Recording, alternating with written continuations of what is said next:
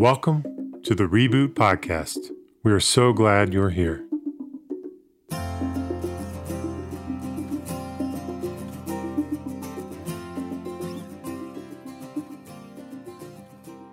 Hello, everybody. Welcome to the Reboot Podcast.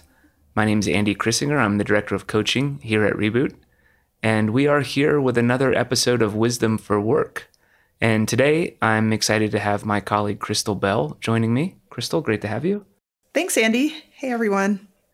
And today we're going to be talking about micro practices for leaders. And we'll talk a little bit about what we mean um, by micro practices and why they're important. But I wanted to start today kind of setting the table with a quote. One of our favorite poets is the late John O'Donohue, who was a Celtic priest, poet, source of wisdom. And he has a piece called Blessing for a Leader that we read often at our boot camps. And there are a couple lines from that poem that I wanted to share. He says, speaking directly to leaders, may you work on yourself, building up and refining the ways of your mind. May those who work for you know you see and respect them. May you learn to cultivate the art of presence in order to engage with those who meet you. And the reason I wanted to start with those lines is that I think it really frames up the work of leadership. Of course, when we hold power, when we're in positions of influence as a leader, we have the opportunity to really make the, the people who work with us, to make their lives more fulfilling, to bring out the best in them. We also have, if we're not careful, the power to do great harm. And you know which way we go with that starts with how are we cultivating ourselves and what are we cultivating in ourselves to allow us to show up in in ways that are additive to our teams so this idea of learning to cultivate the art of presence in order to engage with those who meet you that's the direction that we want to explore today in this topic on micro practices for leaders so Maybe let's start, Chrystal, if we could, talking about what do we mean by practice? Can you share a little bit about what we mean by that that phrase practice? Yeah, thanks, Andy. Um, I think of a practice as something that we engage in, that we care about. It's something that we do over and over again in order to uh, achieve a certain outcome or perhaps even a state of being. Mm-hmm. There are a couple of key elements when we think about practice. The first is that we want to bring intention, uh, which is simply our stated desire to do something. Mm. We bring our attention to it, which means that we're fully engaged in whatever we're doing and giving our attention to that thing. And we bring repetition. So we do it over and over again until it becomes integrated into our life. Mm. Um, those are the key elements that define a practice. But there's also something really important in the middle of that, which is doing a thing that matters to you. Mm-hmm. Our practices uh, that don't involve things that we really care about can quickly become empty and stale, and they're probably not going to stick around. So, if the goal is to use a practice to transform ourselves, then we really want to make sure that it matters to us what we're doing. I love that definition, bringing intention and attention to what matters. And just to build on what you're saying, you can you can kind of see how some of us in our lives, when we've perhaps attempted to adopt a practice, but it's not been connected to something that really matters to us, or we haven't thought that through as much. It's easy to sort of flame out and lose steam on those practices. You know, I, I should be meditating every day. But if I haven't really connected that to a value or something that's important, we might lose we might lose steam or the practice might feel empty and pointless over time. So I love that that definition. Now, in our context, what we mean by micro, know, we said micro practices for leaders, is just a practice that can be done in a very short period of time. It can be done think about it in the seams of life and leadership. You know we recognize how busy our our working lives are especially for leaders. So what we're trying to offer up today are things that are bite-sized enough that they don't feel um, insurmountable to, to build into our lives. Right. And I think that that can be one of the biggest barriers to practice. If you feel like you have to step outside of your of the space that you're in, mm-hmm. uh, if you have to go find a quiet space, if you have to go to a gym or go to a class, um, that makes it a lot less manageable. So the things that you can do right there in the moment might be uh, really supportive for continuing and sticking with a practice. Absolutely. Before we share some specific practices, I want to talk a little bit about how practices help us. And so let's talk for a minute about the importance of ritual, how ritual can support us in our lives. Um, practice, or in a sense, ritual, doing something repeatedly, as Chrystal, you were saying earlier, over time, it shifts our reactions and our responses under stress. So, an important thing to remember about practice is it's, is it's not just about the feeling you get or the experience you get while you're doing the thing. It can be, and that can often be quite pleasant. But it's really more about what does it yield over time as you commit to the practice. So if you're, say, committing to a practice that helps you respond in a more centered way in times of stress, think about it as like you're committing to the practice and it's like filling a cup with content, with liquid. When that cup gets bumped, whatever spills over is going to be what you've been filling it with. So if you've been filling it with these practices, then I, ideally over time, that's what comes out when you're under stress or in an anxious state. Oh, that's a great point, Andy. We become what we practice. Right. The more we do these things, uh, the more available they are in our lives and the more they will spill over. That's a great point. Hmm. I'll talk about a second element of, uh, of how practices help. And one of the things that I find with practices is that they help to center us.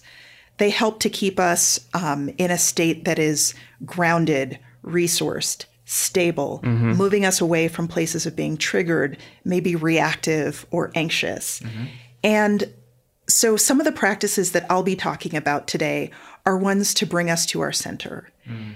As we think about who we are as leaders and what our jobs are and what we do and how we show up in the world. Um, there are a lot of decisions that we make, and there are a lot of relationships that we're in mm-hmm. within our organizations, within our families, wherever. And, you know, as a leader, I want to make sure that I am making decisions and I am in relationship with others from a centered place. Mm-hmm. Um, that's when I'm at my best. How many times have mm-hmm. you mm. made a bad call or a bad decision when you realize, you know, I really wasn't at my best. Yep. I wasn't centered. I wasn't, um, you know, maybe I was in my amygdala. Maybe yep. I was really anxious about something. And so um, centering can be a really powerful way of bringing practices into our lives that keep us on balance. Such a great point. And I love that idea of full bodied participation in what matters. So there's a somatic component to this as well, which is really important. Um, that's actually a great segue into maybe our first practice. Um, so, Chrystal, do you want to share three breaths? Tell us about this micro practice. Yeah, I'd love to. So, the three breaths practice, I think, is one of the easiest pocket practices, micro practices that we can use because you can do this in the middle of a meeting, you can do this at transition time. It doesn't require you to do anything other than pay attention to your breath and breathe. So, um, I'll just walk you through the practice really quickly, and it is exactly as it sounds. It's taking three breaths. Um, there's a there's a little trick to the breaths. Mm-hmm. Uh, you want to breathe in through your nose and out through your mouth, and you want to do it slowly. This is a time and an opportunity to take a pause. So it may sound like this.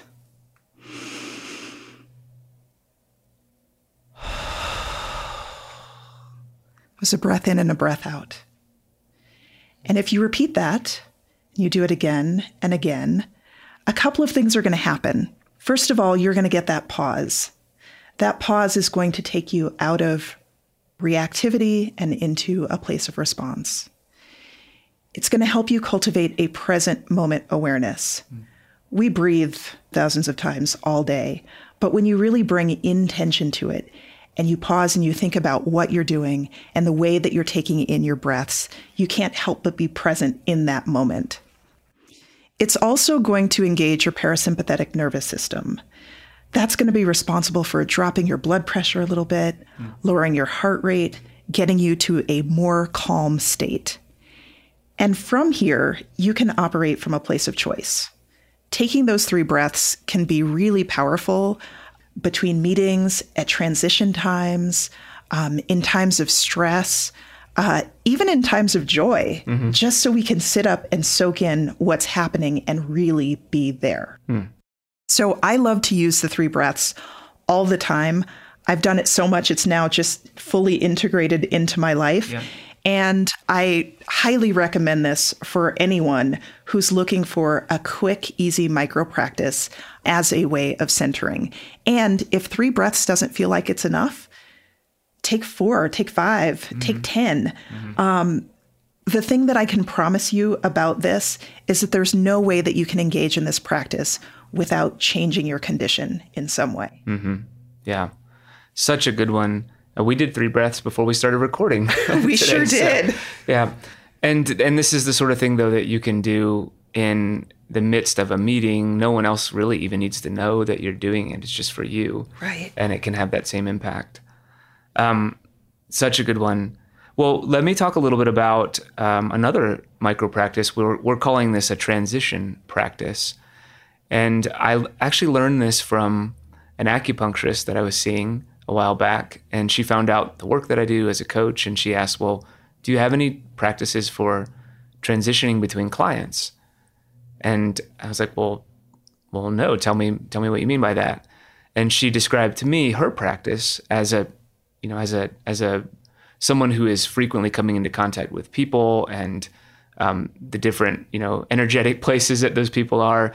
She said, every time I leave a treatment room with a patient, I walk over to this sink and I wash my hands. And it's a very intentional practice. I do it slowly. I think about, you know, giving back to that person what's theirs, kind of coming back to myself, and then I move on to the next patient. And I thought that was really uh, a neat way of intentionally moving from one context to another, recognizing that I want to transition from my attention being over here to now being over here, um, doing something that was for her. Um, it, it, was it had that same centering kind of uh, impact, and so I started adopting this in my in my life. And I think this can be a great one for leaders. Now, does it have to be washing your hands? No, not necessarily. It can you can use your own creativity and find something that works for you. But think about how often we context switch within the course of the day, meeting to meeting, Zoom to Zoom. What are we doing in between those times to rather than just kind of being on that treadmill and and kind of thoughtlessly moving from one thing to the next? How do we create a little bit of transitional space to move from one thing to the next? So, you know, I'll say it as well the red, yellow, green check in that we've talked a lot about at Reboot. We've done some podcasts about that. If you've come to any of our events, you know we start everything with a red, yellow, green check in. That's another form of transition, uh, a, transition practice, helping you get centered and grounded and be present for the thing that you're about to be a part of a meeting, you know, a session with your team, that sort of a thing. So, transition practices using your creativity and figuring out what works for me moving from context to context throughout the course of the day can be really fun. Oh, that's great. So, why don't we transition to another somatic micro practice? Um, you want to talk about centering in three dimensions, Chrystal? Yeah. So, this is another practice that can actually be, be paired with three breaths if you like, but it essentially involves centering in three dimensions of length, width, and depth. For this one, I actually like to stand up. Mm-hmm. Some of these practices that we're talking about are really nice if you can actually pair it with a body movement. Mm-hmm. So if you are able, this one involves taking those breaths, except with each breath, what you want to do is you want to center um, first in your length. So maybe that's just lengthening your spine, feeling your feet rooted to the ground, and feeling um, that sense of dignity with that first breath. The second is um, is the plane of width. And so standing with your feet apart, maybe raising your arms to the sides with your palms up and thinking about taking up space. This is the plane of belonging. And finally, with that third breath, you think about your sense of depth. This is what is behind you and what is in front of you. This is the plane of fundamental sufficiency. Hmm. When you think about all of the internal and external messages you might be getting throughout a day or throughout the course of life, and the messages where, you know, you may feel like, oh, I'm not worthy, I really blew that. Mm. I don't feel like I'm part of this thing. All of those messages that get internalized, mm-hmm. this centering in three dimensions can really be the answer to that. So I think of length as really sinking into um, um, and rising up into my dignity mm-hmm. as width in terms of belonging and seeing myself as a part of the thread of this world and this community and my organization. And then that final plane, depth thinking of all that is behind me, all of the wisdom, all of the experience, all of what's gotten me to the place that I am now, and all that is represented by my front body, what is ahead of me. And that can be, you know, where creativity, imagination, innovation live and all of the things that mm-hmm. the future represents. So, really using my body and my breath to lean into those three dimensions can be a wonderful centering practice, especially in the midst of the messages that tell us that uh, we're not feeling so great or that we yep. are less than. Yep. That's so good. I was thinking as you were sharing that practice about the times when we may have to um, show up and deliver some message. Maybe it's a presentation. Maybe it's uh, you know maybe it's to potential investors. Maybe it's to the, to a board. Maybe it's to our our team and at all hands. Something like that. Um, that could be a great practice for those moments where we're maybe especially susceptible to those internal tapes that say you're not good enough to do this. You don't know what you're doing. What are you doing here? Those kinds of things. Absolutely. So, yeah. Great antidote to those messages. Well, let's share one more. And this is the idea of setting an intention before an interaction. Uh, what do we mean by that? This is something that we can do before heading into a meeting. It could be a one on one. It could be, like we said before, maybe I'm giving a presentation. Maybe I'm about to have a hard conversation with a team member. But before I head into that and actually start that conversation or that meeting or that presentation, it's naming aloud to myself what is my intention for how I want to show up here. So it's it's it can be about outcomes. What what's the ideal outcome I'd like to see, but it's not just that. It's more it's more about and how do I want to show up. It's it's really focused on what I have agency to impact. So I may not be able to fully achieve or you know uh, ensure the outcome that I want, but what I do have control over is how do I show up here. So it's as simple as taking a beat before I head into that one on one and saying something like, I'm intending to show up here to this hard conversation with integrity, with honesty, and I want to I want to I want to speak all the things I have to say without holding back, but I want to do it with care and kindness. That's that's just an example of how I might set that intention before I head into, say, a really difficult feedback conversation with a team member. You can do this with a partner if you're, say, if that's appropriate. Like often we'll do this when we're facilitating with groups, co facilitating. You know, reboot colleagues will will sit for a moment before the group arrives and we'll say, okay, what are our intentions for how we want to uh, be with this group today, and we'll share that with one another. But but you can also just do it by yourself. If you can speak that intention aloud, if that's, you know, if you're in a space where you can do that, that's also really powerful. There's something quite uh, potent about speaking it aloud. But you can also just write it down at the top of your notepad, or, you know, uh, if you're taking notes for the meeting, you can just write it out for yourself. But some way of, of setting that intention really can have an impact on how you show up. And you can return to it if you find yourself getting a little off kilter in the midst of that experience. Oh, that's an excellent point, Andy. just listening to the practices that we've talked about today, you know, there's a common thread running through all of them, which is that all of them involve us coming back to a centered place mm-hmm.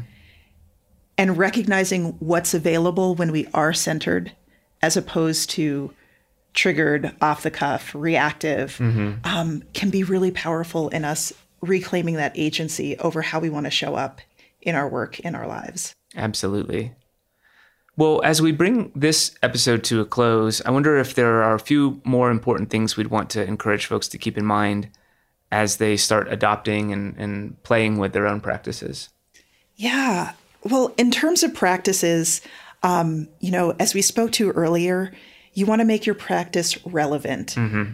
Um, it really needs to be something that you care about, that you can lean into. And those practices as you start to engage in them, they may be uncomfortable at 1st mm. Maybe it feels like you're not getting a whole lot of traction, but I can promise you that you are turning up the dial mm. on mm-hmm. um, coming to that place of an awareness and an opening to bring about the desired change that you'd like to see. I'd also recommend that you do these practices often. Mm-hmm. It takes repetition. There's lots of research out there that says you know, if you do something once or twice, it's not going to stick. If you do it hundreds of times, you know, your body starts to get that awareness. But it's once you start doing it thousands of times mm. that you're really creating those new neural pathways mm. um, that make it integrated into your life. And lastly, I would say um, practice during low stakes times. Mm-hmm. I think you spoke to this a little bit earlier, but I just want to underscore it and say it yeah. again. Um, the more we do this during those normal times in our lives when everything is, you know, maybe running on all cylinders, the more easy it will be to do when we are actually under duress. Yeah.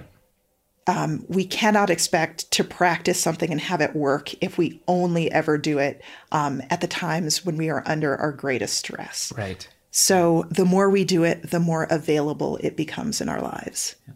We become what we practice is what you said earlier absolutely yep. and, and, then maybe we can also just remind folks that um, the, you know the reason we frame this as micro practices is we really want to um, make the point that these are things that can be embedded into the seams of daily life they don't have to feel incredibly overwhelming you don't need to set aside hours and hours of time for these there may be some practices for which you do want to do that but the ones we're sharing today can really be built in to the course of a really busy life and really really busy days. Um, again, if we set the intention, if we bring our attention to what matters, we can build these into our lives to great effect. Well, thanks, Chrystal. It's great to be here with you today.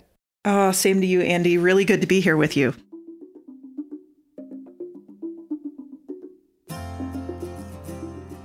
If you enjoyed this episode, go to reboot.io slash podcast to listen to all five seasons of our podcast conversations. And leave us a review on iTunes. That's the best way for other people to find and enjoy the show just as you have done. And don't forget to join our mailing list at reboot.io slash signup so you never miss an episode. Thank you for listening.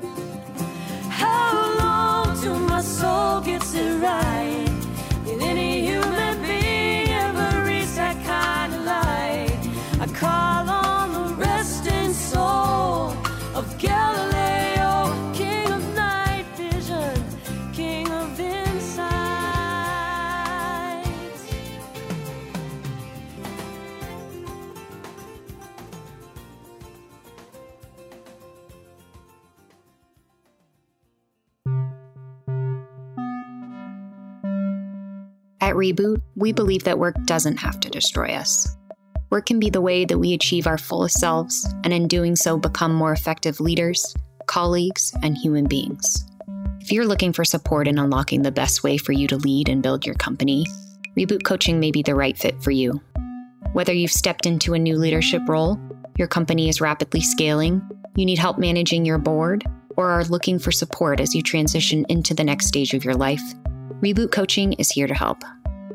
We know that holding a leadership seat can be isolating and lonely, but you don't have to go it alone.